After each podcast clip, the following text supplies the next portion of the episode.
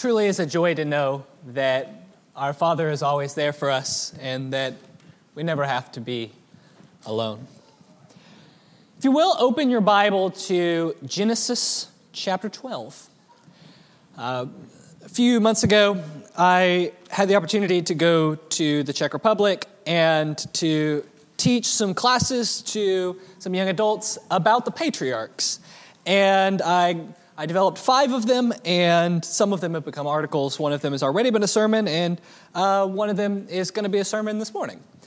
Um, so the patriarchs, I, as I was planning out my classes, I wanted to get uh, some classes on individual patriarchs. I want to talk about, like, really drill down on some things. So we talked about the faith of Abraham and, his journey to faith. We talked about uh, Jacob and how he has this kind of control impulse. He wants to be in charge of things, he wants to uh, manipulate other people so he's in charge. Um, but there was one class that I knew I wanted to do that was not so focused on one patriarch, but it talked about all three of them because there's something that all of the patriarchs have in common. And that is that all of them chose to lie at one point or another in their story. And uh, this kind of made my ears perk up because it's, it's odd when you see the same thing happening again and again and again. And I started to think about the patriarchs and then beyond the patriarchs. Uh, this isn't just you know, these, these great fathers of our faith, but you think about uh, David, who lied several times when he was on the run from Saul. You think about Peter, who denied Jesus uh, on the night that he was betrayed. And you start to realize that that lying is a really common sin in the Bible. And so today I want to talk about a common vice. We want to talk about lying, why we lie, and how to stop. So I'm going to illustrate to you three reasons why we see, uh, mostly focusing on Abraham and uh, Jacob, although no, Isaac falls in the same category as Abraham here, uh, and why they lied, and uh, why that's a temptation for us, and then what we can do, talk about some common sense sorts of things to avoid falling into that trap. So we're in Genesis chapter 12, and after we get these great initial verses about Abraham, we pick up in verse 10. We'll read Genesis chapter 12, 10 through 20. It says, Now there was a famine in the land, so Abraham went down to Egypt to sojourn there, for the famine was severe in the land. When he was about to enter Egypt, he said to Sarai, his wife, I know that you are a woman beautiful in appearance. And when the Egyptians see you, they will say, This is his wife. Then they will kill me, but they will let you live. Say, You are my sister, that it may go well with me because of you, that my life might be spared for your sake.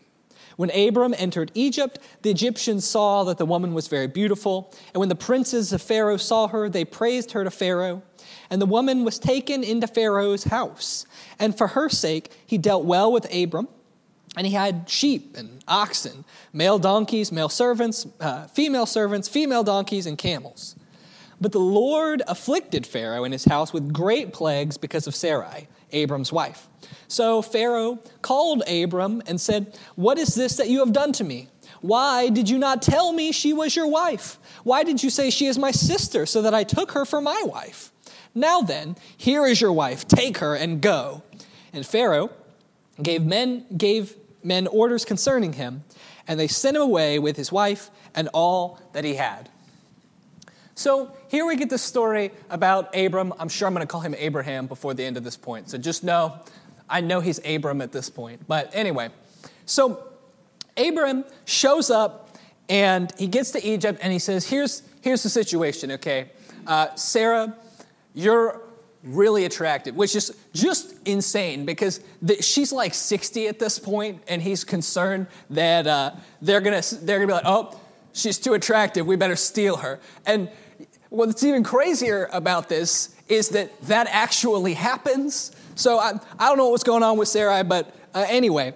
So this is Abram's concern that people are going to see his wife and uh, that they are going to kill him and take her. And so that's why he says in verse 12, when the Egyptians see you, they will say, This is his wife. Then they will kill me, but let you live. Say that you are my sister, that it may go well with me because of you, that my life may be spared for your sake. So, the first reason that we see someone uh, lying here is because of fear.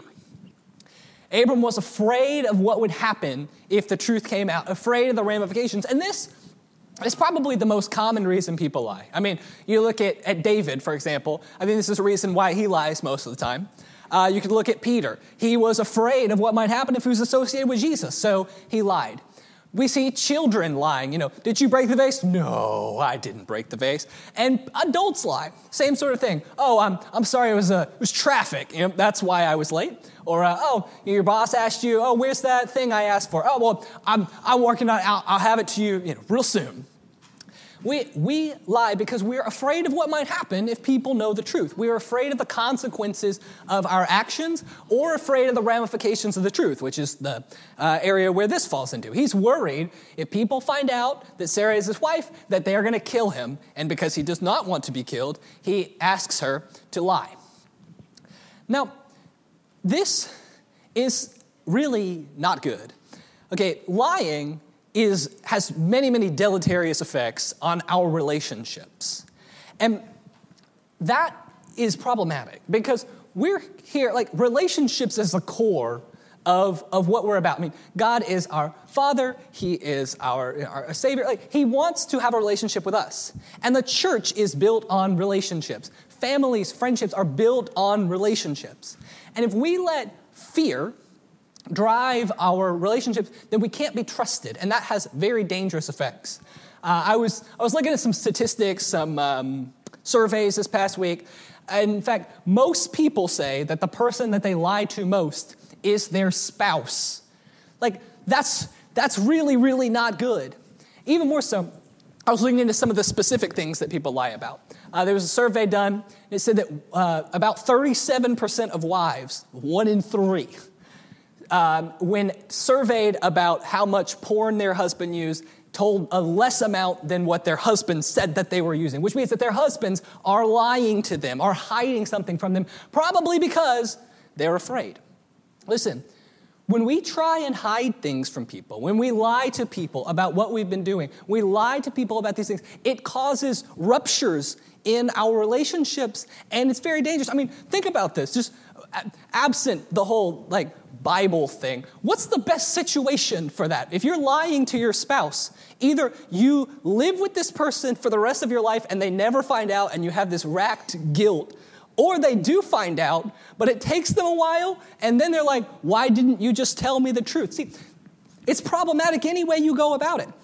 Lying because of fear is, is a silly thing to do, and yet we do it because the moment, in the moment, we get scared, we get nervous, and we don't want to tell the truth because we're nervous that if they, if they knew what might happen. And that's what Abram does. He lies because he's afraid. So, if fear is a motivator that leads to lying, what is the remedy to that? How do we, uh, how do we fight back against this? And I would say that perhaps we might think that we need to be not afraid. However, I think that the answer is actually correctly navigated fear. Here's a passage, Matthew 10. It says, Do not fear those who kill the body, but cannot kill the soul. Rather, fear him who can destroy both soul and body in hell. He's talking to them.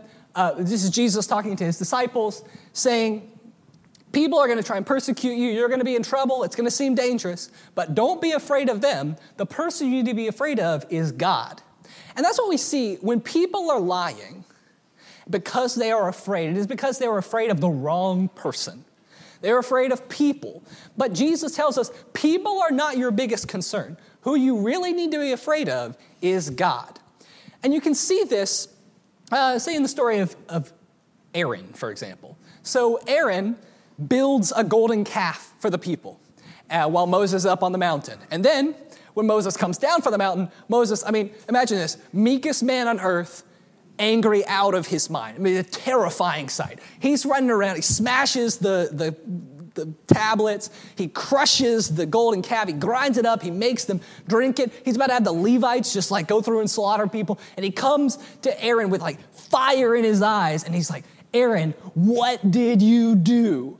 And Aaron, you can see, he's got his crossroads at the moment. He can fear God and tell the truth, or he can fear the people and mostly fear Moses and lie about it. And what does he pick? He says, ah, me, no, you know, you know how the people are. They're always plotting and, you know, we just, we just put this and boom, it, it popped out. Now, that wasn't me. He lied because he was afraid of Moses. But who he should have been afraid of is God. And in the same way, we can choose the easy path in our relationships in, in these difficult situations. And we can say, oh, you know, we lie. We can uh, push the blame to someone else. We can uh, just away from us. But the fear in that moment is on other people. And who we really need to be afraid of is God. I mean, read Lamentations. God is not to be trifled with. He will shoot arrows in your kidneys and fill your mouth with gravel. Like it's a, God is not someone you want to mess with. And if we realized how scary God can be, then we would be a lot less afraid of people. And we would pick the right choice, which is the truth. If we lie because we are afraid, we need to be more afraid of God than we are of people. So that's the first story. Let's flip now over to Genesis chapter 20. In Genesis 20, it's a very similar story. We're going to find another reason why we lie, or why Abram lied. Here he's Abraham, so I'm, I'm in the clear. the first seven verses here, pretty similar to the setup from earlier, except now instead of Pharaoh, it's Abimelech. And it says, picking up in verse 8, um, so God comes to Abimelech in the night. He says, What have you done? And then Abimelech wakes up early in the morning. Verse 8. So Abimelech rose early in the morning and called all his servants and told them all these things. And the men were very much afraid. Then Abimelech called Abraham and said to him, What have you done to us? How have I sinned against you that you have brought on me and my kingdom a great sin? You have done to me things that ought not to be done. And Abimelech said to Abraham, What did you see that you did this thing? Abraham said, I did it because I thought there is no fear of God at all in this place, and they will kill me because of my wife. This is, this is just terrible. I mean, Abraham lies to Abimelech, causing Abimelech to do awful things, and then God comes and speaks to Abimelech and says, What did you do? And Abimelech, I mean, he, he tells God, Look, I did this in the purity of my heart. And God says, Yes, I know. Like, you're not innocent, but like, you didn't know. And so he goes to Abraham and he's like, Why did you do this? And Abraham has the gall to say, Well, here's why I did it. I saw your land and I thought, you know what? They're just a bunch of savages. Abraham just assumed what they would do. And that's the second thing. We lie because we make judgments about people. Abraham just he just assumed that he knew how this was going to play out. That if he told them that Sarah was his wife, that they would kill him because they're a bunch of terrible people and Abraham is the paragon of virtue. But no, that's, that's not how this played out. And so we, we judge other people. We assume that they are not worthy of the truth or that they cannot be trusted with the truth. And I mean, I want you to think about this in the constructs of our church. Because we talked a few weeks ago about, about Ephesians and how we're told to put away falsehood and speak uh, each of, uh, sorry, put away falsehood, let each one of you speak the truth with his neighbor, for we are members of one another. we talked about how it's difficult sometimes to speak the truth to one another because we want to hide our sin. We want to, want to keep it in. And the reason is because we're worried of what someone might say if they found out. And this is inherently judgmental because we're looking at other people and we're saying, you know what? I'm going to keep this truth bottled up because if I tell them, I already know what's going to happen. I'm going to say, you know what? I've, I've been struggling with addiction lately and I, I really hope that you would pray for me. And they're going to say, You did what? I can never look at you the same way again. You're a sinner and I hate you. Or we're going to come to them and we're going to say, Hey, you know, I've been, I've been having these thoughts and I, I really don't want to, but I, I'm, I'm, I just, I really need your prayers. And they're going to say, You've been thinking about what? No. And of course, maybe a little bit hyperbolic here, but I, I think you know what I'm talking about. That we act like we're better than we are. We hide our sin and we don't share them with other people. We aren't honest about how we're doing.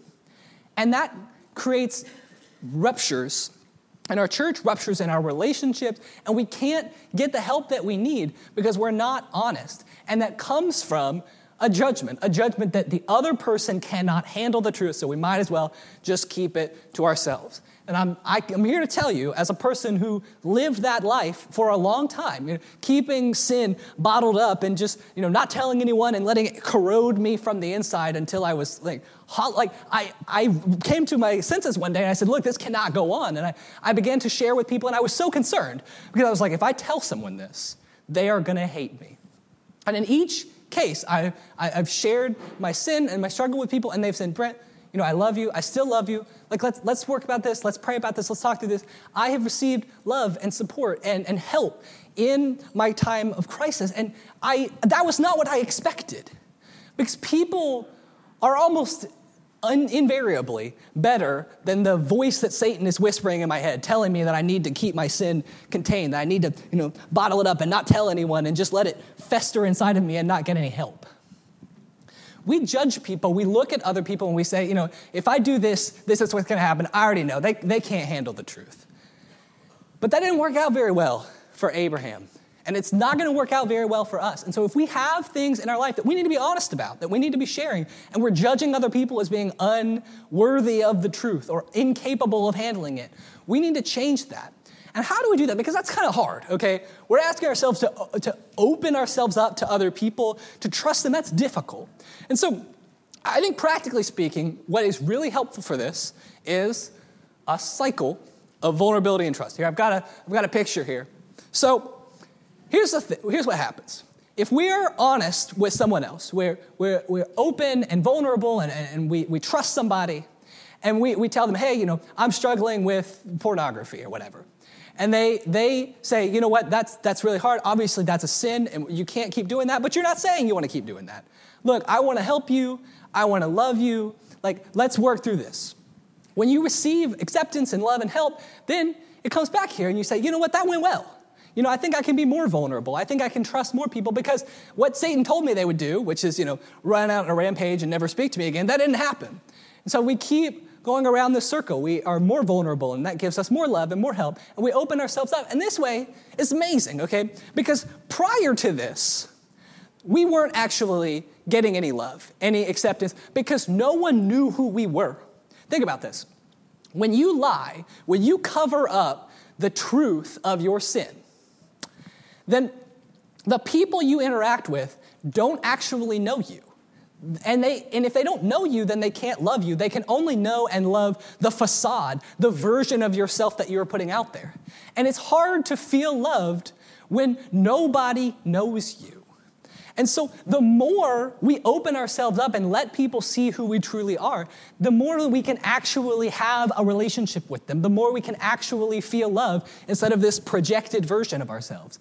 But unfortunately, this cycle works the other way as well. If we open ourselves up, and we hope to get love and trust, but instead we get rejection, then it works backwards. Then we're less willing to open ourselves up in the future. And so we need to be careful because unfortunately there are some people out there who will who are not going to handle the truth very well, who may be judgmental, who may jump to conclusions the way that we were judgmental and jumped to conclusions before we uh, opened ourselves up. And so I think it's valuable then to know that this cycle can work both directions and to be uh, careful, especially at the beginning, to say, you know what, I, I, I need to be open, but I want to be open with somebody I can trust. And that can be hard because I think you got to take that initial leap. But I think it's also wise to be careful uh, about who you pick and uh, about uh, the way that you share. So, we lie sometimes because we're worried about what other people are going to think. Uh, fear, of course, plays a part into it, but also judgmentalism that we assume that either they can't handle the truth or that if they had it, that they would do something and that everything would be over and our lives would implode and that the world would end and it would be terrible. And so we just keep it bottled up. But here's the thing we are not that wise. Like, we, we really don't know people that well. And we assume, you know, oh, if I do this, then here's all the things that would happen. You don't know. And as I said, almost invariably, it's not that way. People are kind, people are gracious, people are forgiving because we are all here because we are sinners and we need grace and we need love and we need the help of God. And so when we come to people and say, look, I'm struggling, They're going to say, Yeah, me too. And we work together and we encourage each other and we help each other because that's what we're here to do. We push each other to better service to God and we're honest with each other about the struggles that we have and the trials that we face so that way we can get the help and the love that we need to keep pushing on. And that way we're not judging each other, we're open and we're honest. So, that's the second reason. But the last reason comes to us in Genesis 27. So we talked about Abraham. Now I want to talk about Jacob. So we can lie because we're afraid, and we can lie because uh, we've made judgments about people. And both of these are sort of defensive lies, uh, a lie to cover something up, to protect ourselves. But Genesis 27 is a whole different kind of lie. Here, uh, Jacob and his mother uh, come up to, with this scheming plan to steal the birthright, uh, steal the blessing from Esau.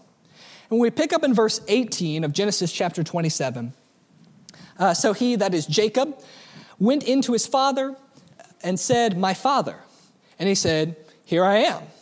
Who are you, my son? And Jacob said to his father, I am Esau, your firstborn. I have done as you told me. Now sit up and eat my game, that your soul may bless me. But Isaac said to his son, How is it that you have found it so quickly, my son? He answered, Because the Lord your God granted me success. Then Isaac said to Jacob, Please come near, that I may feel you, my son, to know whether you are really my son Esau or not. So Jacob went near to Isaac his father, who felt him and said, The voice is Jacob's voice, but the hands are the hands of Esau. And he did not recognize him because his hands were hairy like his brother Esau's hands. So he blessed him. He said, Are you really my son Esau? He answered, I am. Then he said, Bring it near to me, that I may eat of my son's game and bless you. So he brought it near to him, and he ate, and he brought him wine, and he drank. And then his father gives him the blessing that was Esau's. So here's a story where it's not fear, it's not judgment, it is a selfish desire, a desire to manipulate, to control other people, to take what is not rightfully yours. And Isaac does this because, or Jacob does this because he wants the blessing that is Esau's. But we see this happening today in the world as well. I mean, politicians are kind of famous for this, that they will tell you whatever you want to hear as long as they get your vote. That they, they don't want to actually put in the hard work to, do what it takes to earn your vote. They just want to steal it from you. Now, of course, that's kind of a uh, stereotype. But Oh, we also think about that maybe in businesses as well, that uh, a business will, you know, kind of lie and steal and cheat and they'll, they'll hide certain things so that way you think, ah, their product is the best. And they do whatever it takes to manipulate you so that you buy their stuff. Again, a little bit of a stereotype, but still we understand what's going on there. In the same way, we can do that. I mean, we can talk about uh, you know, lying on your resume or kind of uh, puffing things up. You can talk about, you know, any number of fish stories that we tell to kind of impress other people and make them think that we're cooler than we are or we've done more than we have. You can think about uh, the way that people will sometimes lie on, on a date to try and convince someone that they're better than they are or uh, to convince, you know, to tell them, oh, you know, you like fishing, I love fishing too, great, when you, you don't really. Like, we can make up things because we want something that we haven't rightfully earned. We want praise, we want a connection, we want someone's you know, business or their vote or whatever, but we don't actually want to do what it takes to get that thing. That's what we see Jacob doing here. And so then we ask, what's the flip side of that? How do we combat that? And I think the answer is pretty simple it's contentment and hard work. Okay, so we used the example of a date earlier. Okay, so if you want to try and convince someone that you're cooler than you actually are, and you lie to them and you tell them, you know, whatever they want to hear, that's not honest. And so either you've got one of two options. Either you find contentment in who you are and you're honest about it, or if you're not content uh, with who you are, you work really hard to, to become better. Maybe you, you do take up fishing, or maybe you know, you're worried about, I don't know, you know, you're, you're endurance, and so you, you, you go running. You, you do what you need to to grow. The same way you think about, you know, how used car men, they're like all unscrupulous and stuff. And so, you know, you're selling a car. Either you become content with selling your car for what it's actually worth instead of the, you know, the dollar that you would like to get, or you take the time to work hard to fix the leaky engine pump that you weren't going to tell them about, or you know, whatever it takes to uh, either be content or work hard to achieve uh, the, the things that you want instead of lying and taking them by um, dishonesty. Because we need to be honest, we need to uh, control our selfish desires and not tell people something that's not true just so that we can take whatever they want. So, we've talked then about three things, three reasons why we lie. We lie because we're afraid, we lie because we make judgments about people, and we lie because we want to manipulate them. We want to take something that is not rightfully ours. And so, let me conclude then with two thoughts. Two thoughts. One is that I think we need to take lying very seriously. One, because we, as, as we've discussed, there are many characters that in the Bible that are otherwise like really amazing uh, examples of faith, but that they fell prey to the sin of lying. And if that's the case, then that means that we all need to take note because if it can, if it can get David, if it can get Abraham, then it can get us as well. That we need to be very cautious about this temptation. But also, we need to realize that it is serious because our God, our Lord Jesus, who came to this earth, chose as one of his self descriptors, I am the truth. And if we think that we can be people who are dishonest, people who lie, and serve a God who is the truth, then we are deluding ourselves. And so we need to take lying and the truth very seriously. But there's good news. Because here's the thing Paul encourages his people in, his congreg- uh, in, in the congregation of the, the Corinthians.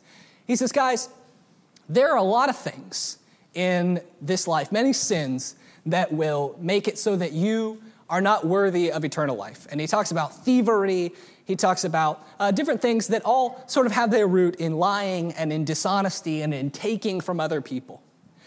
But here's how he concludes his, uh, this section, and here's how we'll conclude our sermon.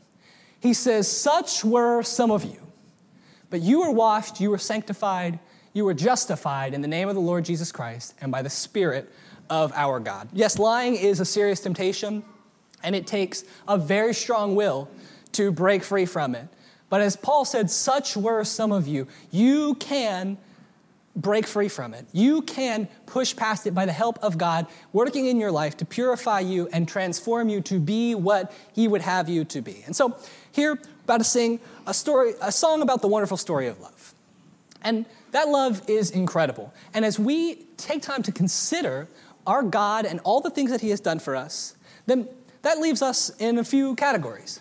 Either uh, you're sitting here and you're thinking, you know what, lying is not really a thing that I struggle with, then hold fast. Keep that in mind. Keep pressing forward. Keep holding fast to the truth. And if lying or some other sin is really racking you, I mean, we just talked about being open, being honest, that we're here to help each other. We're here to encourage each other. And so if you have, you know, committed your life to Christ, but you haven't been living the way you ought to, or you've got some sin that you really want the prayers of the congregation for, this is a time where you can be open and honest, and we will give you love and help, and we will pray with you, and we will encourage you. And if you've never begun your journey with Christ, we would love to help you. We've got water, we can baptize you. If you have any need, please come forward as we stand and sing.